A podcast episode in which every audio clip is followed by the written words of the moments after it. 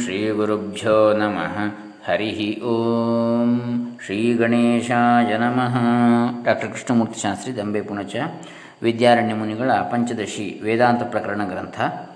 ಅದರಲ್ಲಿ ಚಿತ್ರದೀಪ ಪ್ರಕರಣ ಆರನೆಯದು. ಅದರಲ್ಲಿ ಇವತ್ತು ಇನ್ನೂರ ಮೂವತ್ತ ಒಂದನೆಯ ಶ್ಲೋಕ. ಅಂದರೆ ಜೀವೇಶ್ವರರು ತೋರುತ್ತಿರುವಾಗ, ಜೀವ ಮತ್ತು ಈಶ್ವರರನ್ನು ನಾವು ಸತ್ಯ ಅಂತೇಳಿ ಗ್ರಹಿಸಿ ಆಗುವಾಗ ಸತ್ಯ ಅಂತೇಳಿ ತೆಗೆದುಕೊಂಡ್ರೆ ಆತ್ಮನ ಅಸಂಗತ್ವವು ಅಸಂಭವ ಎಂಬುದನ್ನು ಇನ್ನೂ ಸ್ಪಷ್ಟಪಡಿಸ್ತಾರೆ. ಜೀವ ಈಶ್ವರರನ್ನೇ ಪರಮಸತ್ಯ ಅಂತ ತಿಳ್ಕೊಂಡ್ರೆ, ಈ ಆತ್ಮ ಎಲ್ಲದರ, ಜೀವ ಮತ್ತು ಈಶ್ವರ ಎರಡರ ಮೂಲವಾದಂಥ ಆತ್ಮ ಅಥವಾ ಬ್ರಹ್ಮ ವಸ್ತು ಯಾವುದಿದೆ? ಮೂಲ ಚೈತನ್ಯ. ಅದು ಅಸಂಗ ಎನ್ನತಕ್ಕಂಥದ್ದು ಆಗುವುದಿಲ್ಲ. ಅದಕ್ಕೆ ಅಟ್ಯಾಚ್ಮೆಂಟ್ ಇದೆ ಅಂಥೇಳಿ ನಾನ್ ಅಟ್ಯಾಚ್ಡ್ ಅಂತ ಆಗುವುದಿಲ್ಲ ಅದು. ಅಸಂಗ ಅಂಥೇಳಿ ಯಾಕೆ ಜೀವ ಮತ್ತು ಈಶ್ವರ ಬೇರೆ ಬೇರೆ ಅಂತೇಳಿ ನಾವು ತಿಳ್ಕೊಂಡ್ರೆ ಎರಡರ ಅಸ್ತಿತ್ವವನ್ನು ಪ್ರತ್ಯೇಕವಾಗಿ ನಾವು ಕಂಡ್ರಿ. ಯಾಕಂದರೆ ಆತ್ಮ ಅದು ಎರಡರಲ್ಲಿ ಇರುವ ಕಾರಣ. ಆವಾಗ ಅದು ಆತ್ಮನು ಅಂದರೆ ಬಂಧನಕ್ಕೊಳಗಾದವ ಅಂಥೇಳಿ ಅನುಭವ ಆಗ್ತದೆ ಹೊರತು. ಅಸಂಗನು, ಆತ್ಮನು ಅಸಂಗನು ಎಂಬುದನ್ನು ತಿಳಿಯಲಿಕ್ಕೆ ಆಗುವುದಿಲ್ಲ ಅಂತೇಳಿ ಇನ್ನೊಂದು ಶ್ಲೋಕದ ಮೂಲಕ ಹೇಳ್ತಾ ಇದ್ದಾರೆ. ಅವಶ್ಯಂ ಪ್ರಕೃತಿ ಸಂಗಂ ಪುರೇವಾಪಾದಯೇ ತಥಾ ನಿಯಚ್ಛತ್ಯೇತಮೀಶೋಪಿ ಕೋಸ್ಯ ಮೋಕ್ಷಸ್ತಥಾ ಸತೀ. ಪ್ರಕೃತಿಯು ಮೊದಲಿನಂತೆ ಜೀವನವನ್ನು ಮರಳುಗೊಳಿಸುತ್ತದೆ. ಅದರಂತೆ ಈಶ್ವರನು ಕೂಡ ನಿಯಂತ್ರಣಗೊಳಿಸ್ತಾನೆ ಹೀಗಾದಲ್ಲಿ ಇವನಿಗೆ ಮೋಕ್ಷವಿಲ್ಲಿಯದು. ನಾನು ಅಸಂಗನು ಎಂಬ ಶಾಬ್ದಿಕ ಜ್ಞಾನವು ಶಬ್ದಜ್ಞಾನವು ಜೀವನಿಗಾದ ಮೇಲೆ ಕೂಡ ಒಂದು ಕಡೆಯಿಂದ ಪ್ರಕೃತಿ, ಒಂದು ಕಡೆಯಿಂದ ಈಶ್ವರ ಕೂಡಿ ಜೀವನವನ್ನು ನಿಯಂತ್ರಿಸತೊಡಗಿದರೆ ಅವನಿಗೆ ಮೋಕ್ಷವು ಹೇಗೆ ಸಂಭವಿಸಬೇಕು ಅಂತೇಳಿ ಕೇಳ್ತಾರೆ. ಇನ್ನೂರ ಮೂವತ್ತೊಂದನೇ ಶ್ಲೋಕದಲ್ಲಿ, ಅವಿನಾಶಿಯಾದ ಪ್ರಕೃತಿಯು ಹಿಂದೆ ಅಂದರೆ ಅವಿವೇಕದ ಅವಸ್ಥೆಯಲ್ಲಿ ಅವಶ್ಯವಾಗಿ ಪುರುಷನಿಗೆ ದೇಹಾದಿಗಳೊಂದಿಗೆ ಹೇಗೆ ಸಂಘವನ್ನು ಉಂಟು ಮಾಡುತ್ತಿದ್ದಿತೋ ಹಾಗೆಯೇ ವಿವೇಕ ದಿಶೆಯಲ್ಲಿಯೂ ಸಂಘವನ್ನು ಉಂಟು ಮಾಡುತ್ತದೆ. ಅದೇ ಪ್ರಕಾರವಾಗಿ ಈಶ್ವರನು ಪುರುಷನನ್ನು ನಿಯಮಿಸ್ತಾನೆ. ಹೀಗೆ ನಿತ್ಯ ಪ್ರವೃತ್ತಿ ಇರುವಾಗ ಮೋಕ್ಷವಿಲ್ಲಿ ಅಂತೇಳಿ ಹೇಳ್ತಾರೆ. ಇನ್ನೂರ ಮೂವತ್ತ ಒಂದನೆಯ ಶ್ಲೋಕದಲ್ಲಿ. ಇದರ ತಾತ್ಪರ್ಯ ಏನು ಅಂತ ಕೇಳಿದರೆ ನೀವು ಹೇಗೆ ತಿಳಿದುಕೊಂಡರೂ ಪ್ರಕೃತಿಯು ಸ್ವತಂತ್ರವಾದದ್ದರಿಂದ ಹಿಂದಿನಂತೆ ಜೀವಾತ್ಮನ ಮೇಲೆ ಪರಿಣಾಮವನ್ನು ಬೀರಿ ವಿಷಯದೊಡನೆ ಸಂಘವನ್ನು ಏರ್ಪಡಿಸುತ್ತದೆ ಜೀವ ಜಗತ್ತುಗಳಿಗೂ ಈಶ್ವರನಿಗೂ ಸಂಘವು ಅನಿವಾರ್ಯ. ಈಶ್ವರನು ಜೀವ ಜಗತ್ತುಗಳ ಶಾಸಕನಾಗುವುದರಿಂದ ಅಸಂಗನಾಗುವುದು ಹೇಗೆ? ಸಂಬಂಧ ಇಲ್ಲದವನಾಗುವುದು ಹೇಗೆ? ಜೀವನಿಗೆ ಮೋಕ್ಷವಾಗುವುದು ಹೇಗೆ? ಇದು ಆಗತಕ್ಕದ್ದು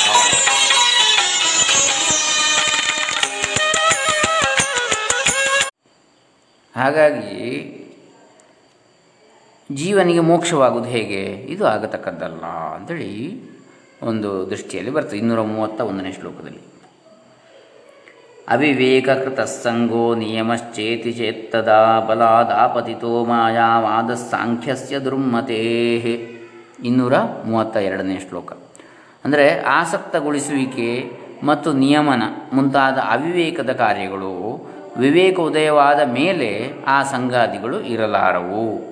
ಯಾವುದು? ಆಸಕ್ತಗೊಳಿಸುವಿಕೆ, ನಿಯಂತ್ರಣ ಮುಂತಾದ ಅವಿವೇಕದ ಕಾರ್ಯಗಳು ವಿವೇಕದ ಉದಯವಾದ ಮೇಲೆ ಇರುವುದಿಲ್ಲ ಅಂತೇಳಿ. ಇರಲಿಕ್ಕೆ ಸಾಧ್ಯ ಇಲ್ಲ ಅಂತೇಳಿ ಹೇಳ್ತಾ ಇದ್ದಾರೆ. ಇನ್ನೂರ ಮೂವತ್ತೆರಡರಲ್ಲಿ. ದೇಹೇಂದ್ರಿಯಗಳೊಡನೆ ದೇಹೇಂದ್ರಿಯಗಳೊಡನೆ ಸಂಘ ಮತ್ತು ಈಶ್ವರನಿಂದ ಪುರುಷನ ನಿಯಂತ್ರಣ. ಇವೆರಡೂ ಅವಿವೇಕದಿಂದ ಉಂಟಾಯಿತು ಎಂದು ಹೇಳಿದರೆ ದುರ್ಮತಿಯಾದ ಸಾಂಖ್ಯನಿಗೆ ವೇದಸಮ್ಮತವಾದ ವೇದಾಂತ ಸಮ್ಮತವಾದ ಮಾಯಾವಾದವು ಬಲಾತ್ಕಾರವಾಗಿ ಬಂದೊದಗುತ್ತದೆ. ಅಂದರೆ ಸಂಘ ಮತ್ತು ನಿಯಮನಗೊಳಿಸುವಿಕೆಗಳು, ನಿಯಂತ್ರಣಗೊಳಿಸುವಿಕೆಗಳು ಅವಿವೇಕದಿಂದ ಆಗುವು ಎಂದರೆ ಆ ಹಠವಾದಿ ಸಾಂಖ್ಯರ ಕೊರಳಿಗೆ ಮಾಯಾವಾದವು ಬಲಾತ್ಕಾರದಿಂದ ಬಂದು ಬಿದ್ದಂತೆ ಆಗ್ತದೆ. ಅವಿವೇಕವೆಂದರೆ ವಿವೇಕ ಇಲ್ಲದಿರುವಿಕೆ, ಅರ್ಥಾತ್ ವಿವೇಕದ ಅಭಾವ. ಈ ಅಭಾವದಿಂದ ಭಾವವು ಹುಟ್ಟುವುದು ಅಶಕ್ಯ. ವಿವೇಕವೇ ಇಲ್ಲದಿದ್ದರೆ ಅಸ್ತಿತ್ವ ಅಥವಾ ಭಾವ ಅಂದರೆ ಇರುವಿಕೆ. ಯಾವುದು? ಆತ್ಮ. ಅದರ ಅನುಭವ ಆಗುವಂಥದ್ದು ಅಶಕ್ಯ. ಆದ್ದರಿಂದ ಸಾಂಖ್ಯರು ಕೂಡ ವಿವರ್ತವಾದವನ್ನು ಸ್ವೀಕರಿಸಬೇಕಾಗ್ತದೆ ಮಾಯಾವಾದವನ್ನು ಅಂಥೇಳಿ. ಅವಿವೇಕದಿಂದ ಯೋಚಿಸಿದರೆ ಆಗೋದಿಲ್ಲ ಅಂಥೇಳಿ. ಅವಿವೇಕವೆಂದರೆ ವಿವೇಕದ ಅಭಾವವೋ ಅಥವಾ ವಿವೇಕಕ್ಕಿಂತಲೂ ಬೇರೆಯದೋ ಅಥವಾ ವಿವೇಕಕ್ಕೆ ವಿರೋಧಿಯೋ ವಿವೇಕದ ಅಭಾವ ಅಂದರೆ ಆಗುವುದಿಲ್ಲ. ಯಾಕಂದರೆ ಅಭಾವ ರೂಪವಾದದ್ದು ಭಾವರೂಪ ಕಾರ್ಯಗಳಾದ ಸಂಗವೇ ಮೊದಲಾದವನ್ನು ಉಂಟು ಮಾಡಲಾರದು ಯಾವುದೋ ಒಂದು ಇಲ್ಲ ಅಂತೇಳಿ ಆದರೆ ಇರುವಂಥದ್ದಾದ ಸಂಘ ಮುಂತಾದದ್ದು ಹೇಗಾಗುವುದು ಎರಡನೇದು ಅಲ್ಲ. ಯಾಕೆಂದರೆ, ಅಂದರೆ ವಿವೇಕಕ್ಕಿಂತ ಬೇರೆ ಆದ್ದು ಅಂತೇಳಿ ಹೇಳಿದರೆ ಅದು ಅಲ್ಲ. ಯಾಕಂದರೆ ವಿವೇಕಕ್ಕಿಂತಲೂ ಬೇರೆಯಾದ ಘಟಾದಿ ವಸ್ತುಗಳಿಗೆ ಸಂಘ ಹೇತುತ್ವ ಕಂಡು ಬರುವುದಿಲ್ಲ ವಿವೇಕ ಇರುವುದು ಮನುಷ್ಯನಿಗೆ ಮಾತ್ರ. ಮನುಷ್ಯನಿಗೆ ಮಾತ್ರ ಸಂಘ ಬರೋದು ಸಂಘ ಅಂತ ಕಂಡು ಬರೋದು ಫ್ರೆಂಡ್ಶಿಪ್ ಅಥವಾ ಅಟ್ಯಾಚ್ಮೆಂಟ್ ಮೋಹ, ಸಂಘ ಇತ್ಯಾದಿಗಳು. ರಾಗ, ರಾಗದ್ವೇಷಾದಿಗಳು. ವಿವೇಕಕ್ಕೆ ವಿರೋಧಿಯೋ ಅವಿವೇಕ ಅಂತ ಹೇಳಿದರೆ ಮೂರನೆಯದು ಅಲ್ಲ. ಯಾಕಂದರೆ ಅಜ್ಞಾನವು ಭಾವರೂಪವಾಗಿ ಮಾಯಾವಾದವೇ ಬಂದೊದಗ್ತದೆ. ವಿವೇಕಕ್ಕೆ ವಿರೋಧಿ ಅಂತೇಳಿ ಆದರೆ ಅಜ್ಞಾನ ಅಥವಾ ಅವಿವೇಕ ಏನತಕ್ಕಂಥದ್ದು ಇರುವಂಥದ್ದು ಅಂತೇಳಿ ಆಗ್ತದೆ ಒಂದು. ವಿವೇಕವಲ್ಲದ ಮತ್ತೊಂದು ವಸ್ತು ಅಂತೇಳಿ ಆಗ್ತದೆ. ಆಗ ಅದು ಮಾಯಾವಾದವೇ ಅಲ್ಲಿ ಬಂದೊದಗಿ ಬಿಡ್ತದೆ ಆಗ ಸಾಂಖ್ಯರವಾದ ಹೋಗಿಬಿಡ್ತದೆ ಅಂತೇಳಿ. ಮಾಯಾವಾದ ಅದ್ವೈತ, ವೇದಾಂತದಲ್ಲಿ ಬರ್ತಕ್ಕಂಥದ್ದು ಅದ್ವೈತದಲ್ಲಿ. ಇದು ಇನ್ನೂರ ಮೂವತ್ತ ಎರಡನೇ ಶ್ಲೋಕದಲ್ಲಿ ನಾವು ಕಾಣ್ತಕ್ಕಂಥ ವಿಚಾರ. ಅಂದರೆ ಇದರ ತಾತ್ಪರ್ಯ ಏನು? ಈಶ್ವರನಿಗೆ ಜಗತ್ ಸಂಘವೆನ್ನುವುದು ವಿವೇಕದ ಅಭಾವದಿಂದ, ಎಂದರೆ ವಿವೇಚನೆ ಇಲ್ಲದರಿಂದ ಬಂದದಾಗಿದೆ ಆತನು ಜಗತ್ತನ್ನು ನಿಯಮಿಸುತ್ತಾನೆ ಎನ್ನುವುದು ಕೂಡ ಅವಿವೇಕದ ಜನ್ಯವೇ.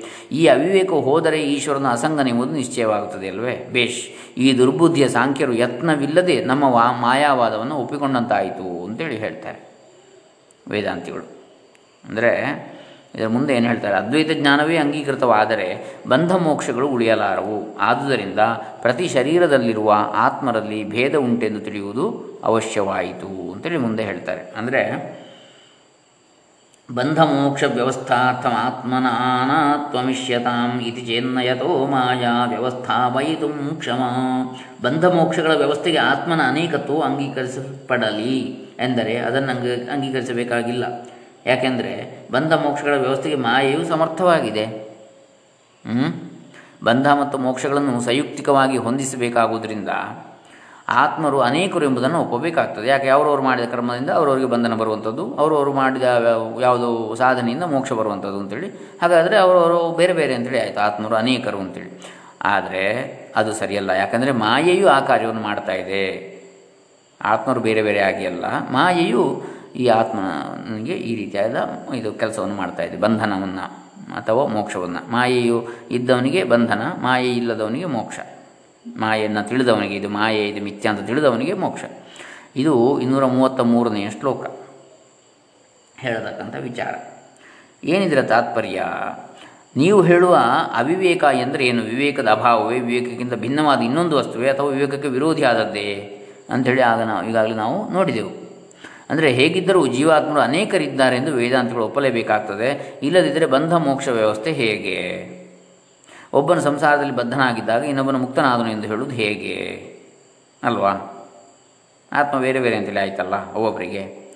ಒಬ್ಬನೇ ಆತ್ಮ ಆದರೆ ಈ ವ್ಯವಸ್ಥೆ ಇಲ್ಲದೆ ಹೋದೀತು ಅಂತೇಳಿ ಕೇಳಿದರೆ ಹಾಗಲ್ಲ.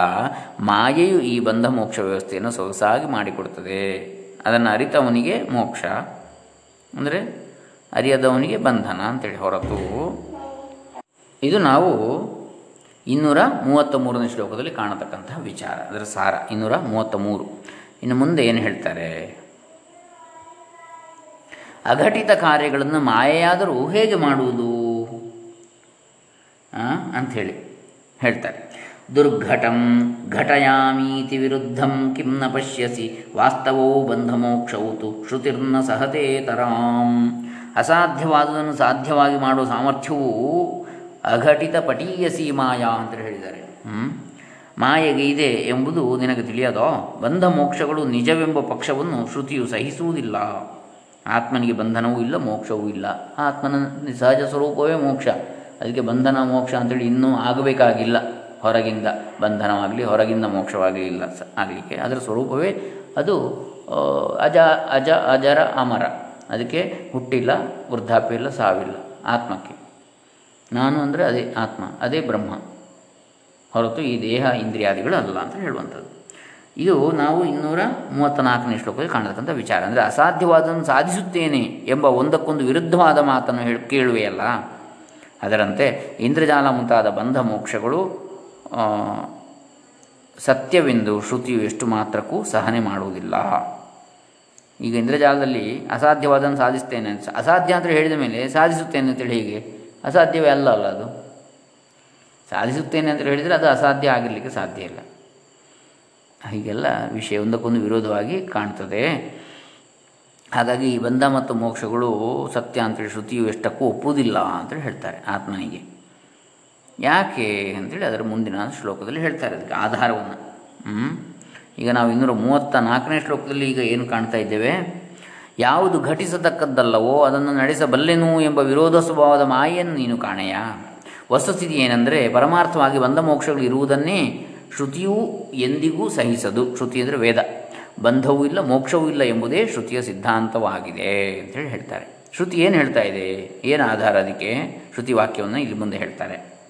ಬಂಧ ಮೋಕ್ಷಾದಿಗಳ ವಾಸ್ತವತ್ವವನ್ನು ನಿಷೇಧಿಸುವ ಶ್ರುತಿಯನ್ನು ಈಗ ಹೇಳ್ತಾರೆ ಮಾಂಡುಕ್ಯ ಕಾರಿಕೆಯಲ್ಲಿ ಬರ್ತದೆ. ನ ನಿರೋಧೋ ನ ಚೋತ್ಪತ್ತಿರ್ನ ಬದ್ಧೋ ನ ಚ ಸಾಧಕ, ನ ಮುಮುಕ್ಷುರ್ನ ವೈ ಮುಕ್ತ ಇತ್ಯೇಷ ಪರಮಾರ್ಥತ. ಆತ್ಮನಿಗೆ ಅಳಿವಿಲ್ಲ, ಹುಟ್ಟುವಿಕೆ ಇಲ್ಲ, ಸುಖ ದುಃಖಗಳನ್ನು ಹೊಂದತಕ್ಕವನೂ ಅಲ್ಲ, ಸಾಧಕನೂ ಅಲ್ಲ, ಮೋಕ್ಷವನ್ನು ಬಯಸುವವನೂ ಅಲ್ಲ, ಮುಕ್ತನೂ ಅಲ್ಲ, ಇದಾವುದರ ಸಂಬಂಧವೂ ಇಲ್ಲವೆಂಬುದು ನಿಜ ಸ್ಥಿತಿ ಇದು ಅಮೃತಬಿಂದು ಉಪನಿಷತ್ತಿನಲ್ಲಿನ ಇರತಕ್ಕಂಥ ಮಂತ್ರ ಇದು ಅಂತೇಳಿ ಹೇಳ್ತಾರೆ. ಈಗ ಆತ್ಮನಿಗೆ ನಾಶವೂ ಇಲ್ಲ, ದೇಹ ಸಂಬಂಧವೂ ಇಲ್ಲ, ಅವನು ಸುಖ ದುಃಖಾದಿ ಧರ್ಮಗಳಿಂದ ಕೂಡಿದ ಬದ್ಧನೂ ಅಲ್ಲ, ಶ್ರವಣಾದಿಗಳನ್ನು ಅನುಷ್ಠ, ಅನುಷ್ಠಾನಿಸುವ ಸಾಧಕನೂ ಅಲ್ಲ, ಶ್ರವಣ, ಮನನ, ನಿಧ್ಯಾಸನಾದಿಗಳನ್ನು. ಅವನು ಸಾಧನ ಚತುಷ್ಟಯ ಸಂಪನ್ನನಾದ ಮುಮುಕ್ಷುವೂ ಅಲ್ಲ, ಯಾವುದು ಸಾಧನ ಚತುಷ್ಟಯ? ನಿತ್ಯಾನಿತ್ಯ ವಸ್ತು ವಿವೇಕ. ಇಹಾಮೂತ್ರ ಫಲಭೋಗ ವಿರಾಗ ಶಮ ದಮ ಉಪರತಿ ತಿತಿಕ್ಷ, ಶ್ರದ್ಧಾ ಸಮಾಧಾನ ಇತಿ ಶ, ಸಾಧನ ಸಂಪತ್ತಿ, ಷಟ್ ಸಂಪತ್ತಿ, ಆಮೇಲೆ ಮುಮುಕ್ಷುತ್ವ. ಇದು ಸಾಧನ ಚತುಷ್ಟಯ ಅಂತೇಳಿ. ಇದು ಇರತಕ್ಕಂಥ ಮುಮುಕ್ಷುವೂ ಅಲ್ಲ, ಅವಿದ್ಯೆಯನ್ನು ಹೋಗಲಾಡಿಸಿಕೊಂಡ ಮುಕ್ತನೂ ಅಲ್ಲ. ಹೀಗೆ ಇದು ಪರಮಾರ್ಥವು. ಅಂತೇಳಿ ಹೇಳ್ತಾ ಇದ್ದಾರೆ. ಇನ್ನೂರ ಮೂವತ್ತೈದನೇ ಶ್ಲೋಕದಲ್ಲಿ ಅಂದರೆ, ಯಾವಾಗ ದ್ವೈತವು ಅಸತ್ಯವೆಂದು, ಆತ್ಮನೊಬ್ಬನೇ ಪರಮಾರ್ಥವೆಂದು ನಿಷ್ಕರ್ಷಿಸಲ್ಪಟ್ಟಿತೋ, ಆಗ ಲೌಕಿಕ, ವೈದಿಕ ವ್ಯವಹಾರಗಳೆಲ್ಲವೂ ಅವಿದ್ಯಾದಿ ವಿಷಯಗಳೆಂದು ಸಿದ್ಧವಾಗ್ತದೆ. ಇದು ನಾವು ಇನ್ನೂರ ಮೂವತ್ತೈದನೆಯ ಶ್ಲೋಕದಲ್ಲಿ ಕಾಣ್ತಕ್ಕಂತಹ ವಿಚಾರ. ಇದರ ಸಾರವೇನು? ಶ್ರುತಿ ಹೇಳುತ್ತದೆ, ಈ ಆತ್ಮನಿಗೆ ನಾಶವೂ ಇಲ್ಲ, ದೇಹ ಸಂಬಂಧವೆಂಬ ಉತ್ಪತ್ತಿಯೂ ಇಲ್ಲ, ಸುಖಗಳ ಅನುಭವವೆಂಬ ಬಂಧವೂ ಇಲ್ಲ, ಶ್ರವಣ ಮನನಾದಿಗಳನ್ನು ಆಚರಿಸುವ ಸಾಧ್ ಸಾಧಕನೂ ಇಲ್ಲ. ಸಾಧನ ಚತುಷ್ಟಯ ಸಂಪನ್ನನೆನಿಸುವ ಮೋಕ್ಷವೂ ಇಲ್ಲ. ಅವಿದ್ಯೆಯನ್ನು ಹೋಗಲಾಡಿಸಿಕೊಂಡ ಮುಕ್ತನೆಂಬವನೂ ಇಲ್ಲ. ಇದೇ ಪರಮಾರ್ಥವಾದ ಸತ್ಯ ಅಂತ ಹೇಳ್ತಾ ಇದೆ. ಇನ್ನೂರ ಮೂವತ್ತ ಐದನೆಯ ಶ್ಲೋಕ. ಇನ್ನು ಮುಂದೆ, ಹೀಗೆ ಜೀವೇಶ್ವರರ ಮಾಯಾಮಯತ್ವವನ್ನು ಹೇಳಿ ಅದರ ಉಪಸಂಹಾರವನ್ನು ಮಾಡ್ತಾರೆ ಇನ್ನೂರ ಮೂವತ್ತಾರನೇ ಶ್ಲೋಕದಲ್ಲಿ.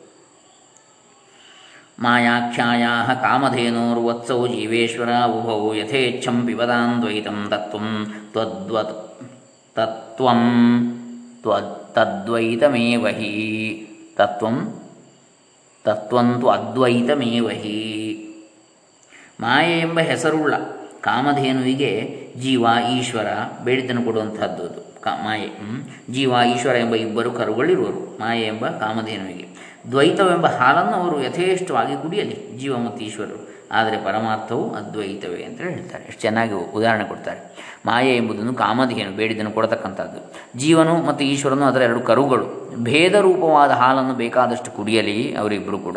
ನಿಜವಾಗಿಯೂ ತತ್ವವೆಂದರೆ ಅದ್ವೈತವೇ, ಪರಮಾರ್ಥ ಅಂತ ಹೇಳಿದರೆ. ಈಗ ಇದು ನಾವು ಇನ್ನೂರ ಮೂವತ್ತಾರನೇ ಶ್ಲೋಕದಲ್ಲಿ ಕಾಣತಕ್ಕಂಥದ್ದು. ಅಂದರೆ ಮಾಯೆ ಎಂಬ ಕಾಮಧೇನುವಿಗೆ ಜೀವ, ಈಶ್ವರ ಎಂಬ ಎರಡು ಕರುಗಳಿವೆ. ಇವು ಯಥೇಷ್ಟವಾಗಿ ದ್ವೈತವೆಂಬ ಹಾಲನ್ನು ಕುಡಿತಾ ಇರಲಿ.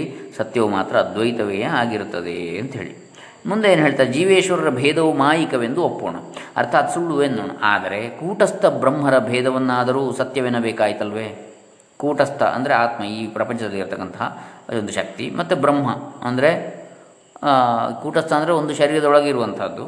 ಬ್ರಹ್ಮ ಅಂತ ಹೇಳಿದರೆ ಸಮಷ್ಟಿಯಲ್ಲಿ ಇರತಕ್ಕಂಥದ್ದು. ವ್ಯಷ್ಟಿ, ಸಮಷ್ಟಿ.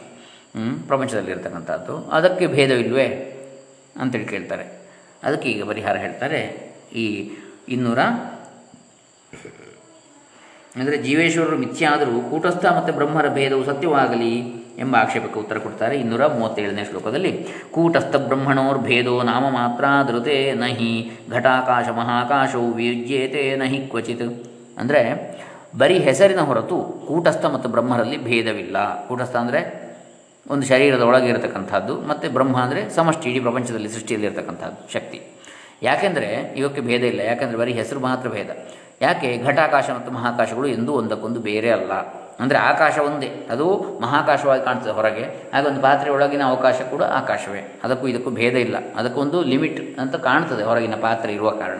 ಹೊರತು ಆಕಾಶ ಆಕಾಶವೇ. ಅದರ ಒಳಗಿರುವ ಅವಕಾಶವು ಆಕಾಶವೇ. ಹೊರಗಿರುವುದು ಕೂಡ ಆಕಾಶ. ಹೇಳೋದು ಮಾತ್ರ ಘಟಾಕಾಶ, ಮಹಾಕಾಶ ಅಂತೇಳಿ ಘಟ ಅಂದರೆ ಪಾತ್ರೆ ಪಾತ್ರೆ ಒಳಗಿಂದು ಅಂಥೇಳಿ ಹಾಗಾಗಿ ಹೆಸರು ಮಾತ್ರ ವ್ಯತ್ಯಾಸ, ಕೂಟಸ್ಥ ಅಂದರೆ ಘಟಾಕಾಶ, ಮಹಾಕಾಶ ಅಂತ ಹೇಳಿದರೆ ಬ್ರಹ್ಮ, ಹೋಲಿಕೆ. ಹೀಗೆ ಇವೆರಡೂ ಬೇರೆ ಅಲ್ಲ ಅಂತೇಳಿ ಹೇಳ್ತಾ ಇದ್ದಾರೆ. ವಸ್ತುತಃ ಘಟಾಕಾಶ, ಮಹಾಕಾಶಗಳು ಎರಡು ಬೇರೆ ಬೇರೆ ಪದಾರ್ಥಗಳಲ್ಲ, ಆಕಾಶ ಒಂದೇ ಅಂಥೇಳಿ ಕೂಟಸ್ಥನಿಗೂ ಬ್ರಹ್ಮಕ್ಕಿರುವ ಭೇದವು ನಾಮ ಮಾತ್ರದಿಂದ ಆಗಿದೆ ಹೊರತು ನಿಜವಾಗಿ ಅಲ್ಲ. ಘಟಾಕಾಶಕ್ಕೂ ಮಹಾಕಾಶಕ್ಕೂ ಎಂದಿಗೂ ಭೇದವಿಲ್ಲ. ಇನ್ನೂರ ಮೂವತ್ತ ಶ್ಲೋಕ ಹೇಳ್ತಾ ಇದೆ. ಜೀವೇಶ್ವರರೇನೋ ಉಪಾಧಿ ವಿಶಿಷ್ಟನಾದ್ದರಿಂದ ಮಾಯಾಕಲ್ಪಿತರೆನ್ನಬಹುದು ಜೀವನಿಗೆ ಶರೀರಾದಿ ಉಪಾಧಿಗಳಿದೆ. ಈಶ್ವರನಿಗೆ ಮಾಯೆ ಎಂಬ ಉಪಾಧಿ ಇದೆ. ಬ್ರಹ್ಮವು ಮಾಯೆಯನ್ನು ಆಶ್ರಯಿಸಿ ಈಶ್ವರ ಅಂತೇಳಿ ತೋರಿ ಬರ್ತಾನೆ. ಕೂಟಸ್ಥ ಬ್ರಹ್ಮ ಎಂಬವು ಮಾತ್ರ ಶುದ್ಧವಾದವುಗಳಿಂದ ಹಿಂದೆ ತಿಳಿಸಿ ಹಿಂದೆ ತಿಳಿಸಿದ್ದೀರಿ ಉಪಾಧಿರಹಿತವಾದವು ಆಗ ಅದ್ವೈತ ಹೇಗೆ ಸಿದ್ಧಿಸ್ತದೆ? ಹೇಗೆಂದರೆ ಕೂಟಸ್ಥ ಬ್ರಹ್ಮ ಎಂದು ವಿಭಾಗವು ಹೆಸರಿಗೆ ಮಾತ್ರ ಇರತಕ್ಕದ್ದು ಒಂದೇ ವಸ್ತು. ಇದಕ್ಕೆ ದೃಷ್ಟಾಂತವಾಗಿ ಘಟಾಕಾಶ, ಮಹಾಕಾಶಗಳನ್ನು ಹೇಳಿದ್ದೇವೆ. ಅಲ್ಲಿಯೂ ಸಹ ವ್ಯವಹಾರಕ್ಕಾಗಿ ಎರಡು ಹೆಸರುಗಳೇ ಹೊರತು ಅವುಗಳಲ್ಲಿ ಭೇದವಿಲ್ಲಿದೆ. ಅವು ಯಾವಾಗಲೂ ಬೇರೆ ಬೇರೆ ಆಗುವುದೇ ಇಲ್ಲ ಒಂದೇ ವಸ್ತುವಿಗೆ ನಿಮಿತ್ತ ಭೇದದಿಂದ ಎರಡು ಹೆಸರುಗಳನ್ನು ಇಟ್ಟುಕೊಂಡಿದ್ದೇವೆ. ನೇಗಿಯವನನ್ನು ಅವನ ತಂದೆ ಮಗನೆಂದು ಕರೀತಾನೆ. ಅದರಿಂದ ನೇಗೆಯವನು ಮಗನು ಬೇರೆ ಬೇರೆ ವ್ಯಕ್ತಿಗಳಾಗುವುದಿಲ್ಲ. ಅವನ ಮಗನೇ ನೇಗೆಯವ ಹ್ಞೂ ಅಂದರೆ ಅರ್ಥ, ಒಬ್ಬ ವೈದ್ಯ ಇರ್ತಾನೆ. ಅವನು ರೋಗಿಗಳಿಗೆ ವೈದ್ಯ ತಂದೆಗೆ ಮಗ, ತಾಯಿಗೆ ಮಗ, ಹೆಂಡತಿಗೆ ಗಂಡ, ಈ ರೀತಿ ಎಲ್ಲ ಆಗ್ತದೆ. ಅಂದರೆ ಎಷ್ಟು ಸಂಬಂಧಗಳನ್ನು ಹೇಳಿದರೂ ಕೂಡ ಆ ವ್ಯಕ್ತಿ ಪರಿವರ್ತನೆ ಆಗೋದಿಲ್ಲ. ಹಾಗೆಯೇ ಇದು ಕೂಡ ಯಾವುದು? ಮಹಾಕಾಶ ಘಟ ಆಕಾಶ ಅಂತ ಹೇಳಿದರೂ ಆಕಾಶ ಒಂದೇ. ಅದು ಎಲ್ಲಿ ಇದೆ ಅಂತೇಳಿ ಅದರ ವ್ಯತ್ಯಾಸ. ಆಸ್ಪತ್ರೆಯಲ್ಲಿದ್ದಾಗ, ಡಾಕ್ಟ್ರ್ ಮನೆಯಲ್ಲಿದ್ದಾಗ ಇತರ ಸಂಬಂಧಗಳು ಬರ್ತದೆ. ಯಾವ, ಸಾಂಸಾರಿಕ ಸಂಬಂಧಗಳು. ಹಾಗೆಯೇ ಇದು ಕೂಡ ಅದೇ ರೀತಿಯಲ್ಲಿ ಬರ್ತದೆ. ಇದು ಇನ್ನೂರ ಮೂವತ್ತೇಳನೇ ಶ್ಲೋಕದ ತಾತ್ಪರ್ಯ. ಅಂದರೆ ಆಕಾಶವು ಪಾತ್ರೆಯೊಳಗಿನ ಆಕಾಶ ಮತ್ತು ಹೊರಗಿನ ಆಕಾಶ ಅಂತೇಳಿ ವ್ಯತ್ಯಾಸ. ಘಟಾಕಾಶ, ಮಹಾಕಾಶ ಅಂತ ತೋರಿ ಬರ್ತದೆ ವಿನಃ. ಹೆಸರು ವ್ಯತ್ಯಾಸ ಮಾತ್ರ. ಅದು ಆಕಾಶ ಒಂದೇ ಅಂತೇಳಿ ಹೀಗೆ ಕೂಟಸ್ಥ ಅಂದರೆ ಶರೀರದ ಒಳಗಿರುವ ಆತ್ಮಶಕ್ತಿ, ಬ್ರಹ್ಮ ಅಂತ ಹೇಳಿದರೆ ಈ ಜಗದ್ವ್ಯಾಪ್ತಿಯ, ವ್ಯಾಪಿಯಾದಂತಹ ಸೃಷ್ಟಿ ಸಮಗ್ರವಾದಲ್ಲಿ ಇರತಕ್ಕಂಥ ಶಕ್ತಿ. ಅವೆರಡೂ ಕೂಡ ಒಂದೇ. ಆ, ಯಾಕಂದರೆ ಆ ಸಮಗ್ರ ಸೃಷ್ಟಿಯಲ್ಲಿ ನಾನು ಕೂಡ ಬಂತು, ನಮ್ಮ ಶರೀರವು ಕೂಡ. ಹಾಗಾಗಿ ಇಡೀ ಪ್ರಪಂಚದಲ್ಲಿರುವ ಶಕ್ತಿ ಬ್ರಹ್ಮವಾದರೆ ನಮ್ಮೊಳಗಿರುವುದು ಅದೇ ಅಂತೇಳಿ. ಹೀಗೆ ಸಿದ್ಧ ಮಾಡಿದ್ರಿಂದ ಏನಾಯಿತು ಅಂತೇಳಿ ಮುಂದಿನ ಇನ್ನೂರ ಮೂವತ್ತೆಂಟನೇ ಶ್ಲೋಕದಲ್ಲಿ ಹೇಳ್ತಾರೆ. ಹೀಗೆ ಭೇದದ ಮಿಥ್ಯಾತ್ವವನ್ನು ಸಮರ್ಥಿಸಿದ್ರಿಂದ ಅದ ಫಲವೇನು? ಯದದ್ವೈತಂ ಶ್ರುತಂ ಸೃಷ್ಟೇ ಪ್ರಾಕ್ತದೇವಾದ್ಯಚೋಪರಿ ಮುಕ್ತಾವಪಿ ವೃಥಾ ಮಾಯಾ ಭ್ರಾಮಯತ್ಯಖಿಲಾಂಜನಾಂ. ಅಂದರೆ ಸೃಷ್ಟಿಗಿಂತ ಮೊದಲು ಇನ್ನೊಂದಿಲ್ಲದ ಒಂದೇ ಒಂದಾದ ಬ್ರಹ್ಮವೇ ಈಗಲೂ ಇರ್ತದೆ. ಮುಂದೆ ಮೋಕ್ಷ ಕಾಲದಲ್ಲೂ ಇರ್ತದೆ. ಹೀಗಿದ್ದರೂ ಈ ಮಾಯೆಯು ಎಲ್ಲರನ್ನೂ ದ್ವೈತ ಭ್ರಮೆಯಲ್ಲಿ ನೂಕ್ತದೆ ಇರುವುದೊಂದೇ ಆದರೂ ಕೂಡ ಎರಡಿದೆ ಅಂತೇಳಿ ನಾನು, ನೀನು, ಅವನು ಇತ್ಯಾದಿ ಭೇದಗಳನ್ನು ತೋರಿಕೊಡುತ್ತದೆ. ಯಾಕೆ? ಸೃಷ್ಟಿಗೆ ಮೊದಲು ಇದ್ದದ್ದು ಒಂದೇ ಬ್ರಹ್ಮ. ಈಗಲೂ ಕೂಡ ಒಂದೇ ಇರುವಂಥದ್ದು ಅದೇ ಬ್ರಹ್ಮ ಎರಡಾಗುವುದಿಲ್ಲ ಬ್ರಹ್ಮ. ಅದೇ ಸರ್ವತ್ರ ಸೃಷ್ಟಿಯ ರೂಪದಲ್ಲಿ ಕಾಣಿಸ್ತಾ ಇದೆ. ಅದು ಎಪಿಯರೆನ್ಸ್ ಜಸ್ಟ್ ಇದು ತೋರಿಕೆ ಅಷ್ಟೇ. ಅದಕ್ಕೆ ಇದು ಮಾಯೆ ಅಂತೇಳಿ ಹೇಳುವಂಥದ್ದು ಮುಂದೆ ಮೋಕ್ಷ ಕಾಲದಲ್ಲಿ ಇರುವಂಥದ್ದು ಒಂದೇ. ಹೀಗಿದ್ದರೂ ಕೂಡ ಈ ಮಾಯೆಯು ಬಲವಾಗಿದೆ, ಎಲ್ಲರನ್ನೂ ದ್ವೈತ ಭ್ರಮೆಯಲ್ಲಿ ನೂಗುತ್ತದೆ ಅಂತೇಳಿ ಹೇಳ್ತಾ ಇದೆ ಇನ್ನೂರ ಮೂವತ್ತೆಂಟನೇ ಶ್ಲೋಕದಲ್ಲಿ. ಅಂದರೆ ಸೃಷ್ಟಿಗೆ ಮೊದಲು ಯಾವ ಅದ್ವಯ ಬ್ರಹ್ಮವನ್ನು ಶ್ರುತಿಯು ಹೇಳಿದೆಯೋ, ಸೌಮ್ಯ, ಮೊದಲು ಇದು ಏಕವು ಅದ್ವಿತೀಯವೂ ಆದ ಸದ್ವಸ್ತುವೇ ಆಗಿತ್ತು. ಸದೈವ ಸೌಮ್ಯೇದಮಗ್ರ ಆಸೀದ್ ಏಕಮೇವ ದ್ವಿತೀಯಂ ಚಾಂದೋಗ್ಯ ಉಪನಿಷತ್ತು ಹೇಳ್ತದೆ. ಅದೇ ಈಗಲೂ ಇದೆ, ಮುಂದೆಯೂ ಮತ್ತು ಮೋಕ್ಷಾವಸ್ಥೆಯೂ ಇರುತ್ತದೆ ಮಾಯೆಯು ವೃಥಾ ಸಮಸ್ತ ಜನರು ಭ್ರಮಿಸುವಂತೆ ಮಾಡ್ತದೆ ಅಷ್ಟೇ. ಜನರು ತತ್ವಜ್ಞಾನ ರಹಿತರಾದದ್ದರಿಂದ ವ್ಯರ್ಥವಾಗಿ ಭೇದದಲ್ಲಿ ಅಭಿನಿವೇಶಗೊಳ್ಳುವರಾದರು ಅಂತೇಳಿ ಅರ್ಥ. ಇದು ಇನ್ನೂರ ಮೂವತ್ತೆಂಟನೇ ಶ್ಲೋಕದ ಅರ್ಥ. ಅಂದರೆ ಸೃಷ್ಟಿಗಿಂತ ಮೊದಲು ಮತ್ತು ನಂತರ ಇರುವಂಥದ್ದು ಒಂದೇ ತತ್ವ ಅಂತೇಳಿ ಇಲ್ಲಿ ಇದರ ತಾತ್ಪರ್ಯ. ಇದರ, ಅಂದರೆ ಸೃಷ್ಟಿಯಾಗುವುದಕ್ಕೆ ಪೂರ್ವದಲ್ಲಿ ಯಾವ ಅದ್ವೈತ ಸ್ಥಿತಿ ಇದ್ದಿದ್ದೆಂದು ಶ್ರುತಿ ಹೇಳಿದೆಯೋ, ಅದೇ ಸ್ಥಿತಿ ಈಗಲೂ ಇದೆ. ಮುಂದೆಯೂ ಹೀಗೆ ಇರುವುದು ಮುಕ್ತಿ ಆದಾಗಲೂ ಹೀಗೆ ಇರುತ್ತದೆ. ಮಾಯೆಯು ವ್ಯರ್ಥವಾಗಿ ಜನರನ್ನು ಮೋಹಗೊಳಿಸ್ತಾ ಇದೆ. ಅಂತೇಳಿ ಇಲ್ಲಿ ಹೇಳ್ತಾ ಇದ್ದಾರೆ. ಅದ್ವಿತೀಯ ಬ್ರಹ್ಮದಲ್ಲಿ ಯಾವ ಬದಲಾವಣೆ ಆಗುವುದಿಲ್ಲ. ತತ್ವಜ್ಞಾನ ರಹಿತರಾದ ಜನರಿಗೆ ನಾನಾ ವಿಧದ ಸೃಷ್ಟಿ ಪ್ರಳಯಗಳಾದಂತೆ ಕಾಣಿಸ್ತದೆ ಅಷ್ಟೇ. ಸದೈವ ಸೌಮ್ಯ ಇದಮಗ್ರ ಆಸೀತ್ ಏಕಮೇವ ಅದ್ವಿತೀಯಂ ಬ್ರಹ್ಮ. ಇದು ಇನ್ನೂರ ಮೂವತ್ತೆಂಟನೇ ಶ್ಲೋಕದ ತಾತ್ಪರ್ಯ. ಮುಂದೆ ಏನು ಹೇಳ್ತಾರೆ? ಇನ್ನೂರ ಮೂವತ್ತೊಂಬತ್ತರಲ್ಲಿ ಅಂತೇಳಿ ಕೇಳಿದರೆ, ಹೀಗೆಲ್ಲ ಹೇಳುವವರು ಸನ್ಯಾ ಸನ್ ಸಂಸಾರಿಗಳಂತೆ ಇರುತ್ತಾರೆ. ಎಂದ ಮೇಲೆ ತತ್ವಜ್ಞಾನದಿಂದ ಲಾಭ ಏನು? ಬಾಯಲ್ಲೆಲ್ಲ ಬೇಕಷ್ಟು ವೇದಾಂತ ಬಿಡ್ತಾರೆ. ಸಂಸಾರಿಗಳಂತೆ ಕಾಣ್ತಾರಲ್ಲ. ಏನು ಲಾಭ? ಅಂತೇಳಿ ಪ್ರಶ್ನೆ ಮಾಡ್ಬೋದು. ಹೀಗೆ ಭೇದದ ಮಿಥ್ಯಾತ್ವವನ್ನು ಸಮರ್ಥಿಸಿದ್ದರಿಂದ ಆದ ಫಲ ಏನು? ಅಂಥೇಳಿ ಕೇಳಿದ್ದಕ್ಕೆ ಮುಂದಿನ ಅದ್ವಿತೀಯ ತತ್ವವನ್ನು ಪ್ರತಿಪಾದಿಸುವವರು ಸಂಸಾರವಂತರಾಗಿರುವುದು ಕಂಡುಬರುವುದರಿಂದ ಜ್ಞಾನದಿಂದ ಏನು ಪ್ರಯೋಜನ ಅಂತ ಕೇಳ್ತಾರೆ. ಯೇ ವದಂತಿ ಇತ್ತಮೇತೆ ಬಿಭ್ರಾಮ್ಯಂತೆ ಅವಿದ್ಯೆಯಾತ್ರ ಕಿಂ ನ ಯಥಾ ಪೂರ್ವಮೇತೇಷಾಮತ್ರ ಭ್ರಾಂತೇರ ದರ್ಶನಾತ್. ಅಂದರೆ ಹೀಗೆ ಹೇಳುವವರು ಕೂಡ ಅವಿದ್ಯೆಯ ಯೋಗದಿಂದ ಭ್ರಾಂತರಾಗುತ್ತಾರೆ. ಎಂದ ಮೇಲೆ ತತ್ವಜ್ಞಾನದ ಲಾಭವೇನು? ಅವಿವೇಕ ದಶೆಯಲ್ಲಿ ಇರುವಾಗಿನಂತೆ ಅವರ ಭ್ರಮಣವು ಈಗ ಇರುವುದಿಲ್ಲ. ಯಾಕಂದರೆ ಈಗ ಅವರಿಗೆ ದ್ವೈತ ಅದ್ವೈತಗಳ ಭ್ರಾಂತಿ ಇರುವುದಿಲ್ಲ ಅಂತೇಳಿ ಹೇಳ್ತಾರೆ. ಏನು ಹೇಳ್ತಾರೆ? ಯಾರು ಜಗತ್ತು ಮಾಯಾಮಯವೆಂದು ಪರತತ್ವವು ಅದ್ವಿತೀಯವೆಂದು ಹೇಳುವರೋ. ಅವರು ಕೂಡ ಅವಿದ್ಯೆಯಿಂದ ಭ್ರಮೆಯನ್ನು ಹೊಂದುತ್ತಲಿದ್ದಾರೆ. ಈ ತತ್ವಜ್ಞಾನದಿಂದ ಏನು ಪ್ರಯೋಜನ ಎಂದರೆ ಕರ್ಮವಶದಿಂದ ಅವರು ವ್ಯವಹರಿಸುತ್ತಿದ್ದರೂ ಹಿಂದಿನಂತೆ ಅವರಿಗೆ ಭ್ರಾಂತಿ ಇರುವುದಿಲ್ಲ. ಅವರಿಗೆ ಗೊತ್ತುಂಟು. ಸತ್ಯ ಏನು ಅಂತೇಳಿ. ಆದರೂ ಕೇವಲ ಕರ್ತವ್ಯ ದೃಷ್ಟಿಯಿಂದಲೋ, ಭಗವದರ್ಪಣ ಬುದ್ಧಿಯಿಂದಲೋ, ಅಥವಾ ಲೋಕಸಂಗ್ರಹ ಬುದ್ಧಿಯಿಂದಲೋ ಅಥವಾ ಮಾಡುವ ಒಂದು ತಾನಲ್ಲ, ತನ್ನ ದೇಹೇಂದ್ರಿಯಾದಿಗಳು ಮಾತ್ರ ತಾನು ಕೇವಲ ಸಾಕ್ಷಿ ಎಂಬ ಭಾವದಿಂದಲೋ ಅವರು ಮಾಡ್ತಾ ಇರ್ತಾರೆ ಕರ್ಮಯೋಗದ ದೃಷ್ಟಿಯಲ್ಲಿ ಅಂಥೇಳಿ. ಇದು ಇನ್ನೂರ ಮೂವತ್ತೊಂಬತ್ತನೇ ಶ್ಲೋಕ ಹೇಳ್ತಕ್ಕಂತಹ ವಿಚಾರ. ನೀವು ಹೇಳುವ ಜ್ಞಾನಿಗಳು ಹೀಗೆಯೇ ಈ ಪ್ರಪಂಚವು ಮಾಯಾಮಯವೆಂದೇ ಹೇಳ್ತಾರೆ. ಪರಮಾರ್ಥವು ಅದ್ವೈತವೆಂದು ಹೇಳ್ತಾರೆ. ಅವರೇ ಸಂಸಾರದಲ್ಲಿ ತೊಳಲುತ್ತಿರುವುದು ಕಣ್ಣಿಗೆ ಕಾಣ್ತದೆ. ಹೀಗಿರುವಾಗ ತತ್ವಜ್ಞಾನದಿಂದ ಯಾವ ಪ್ರಯೋಜನ ಆಯಿತು? ಅವಿದ್ಯೆ ಅವರನ್ನು ಕಾಡಿಸುತ್ತಲೇ ಇರುವುದಲ್ಲ ಅಂತೇಳಿ ಹೇಳಿದರೆ ಹಾಗಲ್ಲ. ಯಾಕೆ ರಾಮಾವತಾರ, ಕೃಷ್ಣಾವತಾರದಲ್ಲಿ ನಾವು ಕಂಡಿದ್ದೇವೆ. ಎಷ್ಟೋ ಕಷ್ಟಪಡ್ತಾರೆ ರಾಮಕೃಷ್ಣರು. ಅವರು ಜ್ಞಾನಿಗಳು, ಅವತಾರ ಪುರುಷರು ಅಂತೇಳಿ ಹೇಳ್ತೀರಾ? ಹಾಗಾದ್ರೆ ಅವರು ಯಾಕೆ ತೊಳೆದಾಡ್ತಾರೆ ಅಂತೇಳಿ ಕೇಳಿದರೆ ಅದು ಹಾಗಲ್ಲ. ಅವರು ತತ್ವಜ್ಞಾನಿಗಳೇ ಹೌದಾಗಿದ್ದರೆ ಪ್ರಾರಬ್ಧ ಕರ್ಮವಶದಿಂದ ಅವರು ವ್ಯವಹಾರವನ್ನು ನಡೆಸುತ್ತಿದ್ದಾರೆ ಹೊರತು. ಈಗಾಗಲೇ ಫಲ ಕೊಡಲಿಕ್ಕೆ ಆರಂಭವಾದ ಕರ್ಮ ಯಾವುದಿದೆ ಮೊದಲಿಂದು? ಆ ಫಲ ಅನುಭವಿಸುವಂಥದ್ದು ಮುಗಿಯುವವರೆಗೆ ಅವರು ಆ ಕರ್ಮ ವಶದಿಂದಾಗಿ ವ್ಯವಹಾರ ನಡೆಸ್ತಾ ಇದ್ದರೆ ಹೊರತು. ವ್ಯವಹಾರದಲ್ಲಿ ಯಾವ ಅಭಿನಿವೇಶವನ್ನು ಇಟ್ಟಿರುವುದಿಲ್ಲ. ಅಂದರೆ ವ್ಯವಹಾರದಲ್ಲಿ ಯಾವುದೇ ರಾಗದ್ವೇಷಗಳು ಇಟ್ಟು ಮಾಡುವಂಥದ್ದಲ್ಲ ಅವರು. ಬೇಕು ಬೇಡಗಳನ್ನು ಇಟ್ಟುಕೊಂಡಲ್ಲ. ಕೇವಲ ಕರ್ತವ್ಯ ದೃಷ್ಟಿಯಿಂದ ಮಾಡ್ತಾರೆ. ಈ ಶರೀರ ಇರುವವರೆಗೆ. ಶರೀರ ಇರುವುದು ಯಾಕೆ? ಹಿಂದಿನ ಪ್ರಾರಬ್ಧ ಕರ್ಮದಿಂದಾಗಿ. ಅದು ಮುಗಿಯುವವರೆಗೆ. ಅಭಿನಿವೇಶವಿಲ್ಲದ ಮೇಲೆ ಅವರಿಗೆ ಸಂಸಾರವಿಲ್ಲವೆಂದೇ ತಿಳಿಯಬೇಕು. ಹಾಗಾಗಿ ಅವರಿಗೆ ಸಂಸಾರ ಇಲ್ಲ ಅಂತೇಳಿ ತಿಳಿಬೇಕು ಸಂಸಾರ ಅಂದರೆ ಏನು? ಗಂಡ, ಹೆಂಡತಿ, ಮಕ್ಕಳು ಅಂತೇಳಿ ಅಲ್ಲ. ಹುಟ್ಟು ಸಾವುಗಳು ಇಲ್ಲ ಅಂತ ತಿಳಿಬೇಕು ಅದರರ್ಥ ಅವರು ಬ್ರಹ್ಮಜ್ಞಾನಿಗಳು. ಅವರು ತಮ್ಮ ಬ್ರಹ್ಮಾತ್ಮ ಸ್ವರೂಪವನ್ನು ಅರಿತುಕೊಂಡಿದ್ದಾರೆ. ಈ ಶರೀರವೇ ತಾನಲ್ಲ ಎಂಬುದನ್ನು ಅರಿತುಕೊಂಡಿದ್ದಾರೆ ಅಂತೇಳಿ ಅರ್ಥ. ಅವರಿಗೆ ಯಾವ ಭ್ರಾಂತಿಯೂ ಇರುವುದಿಲ್ಲ ಅಂತೇಳಿ ಇಲ್ಲಿ ಇನ್ನೂರ ಮೂವತ್ತೊಂಬತ್ತನೇ ಶ್ಲೋಕ ಹೇಳ್ತಾ ಇದೆ.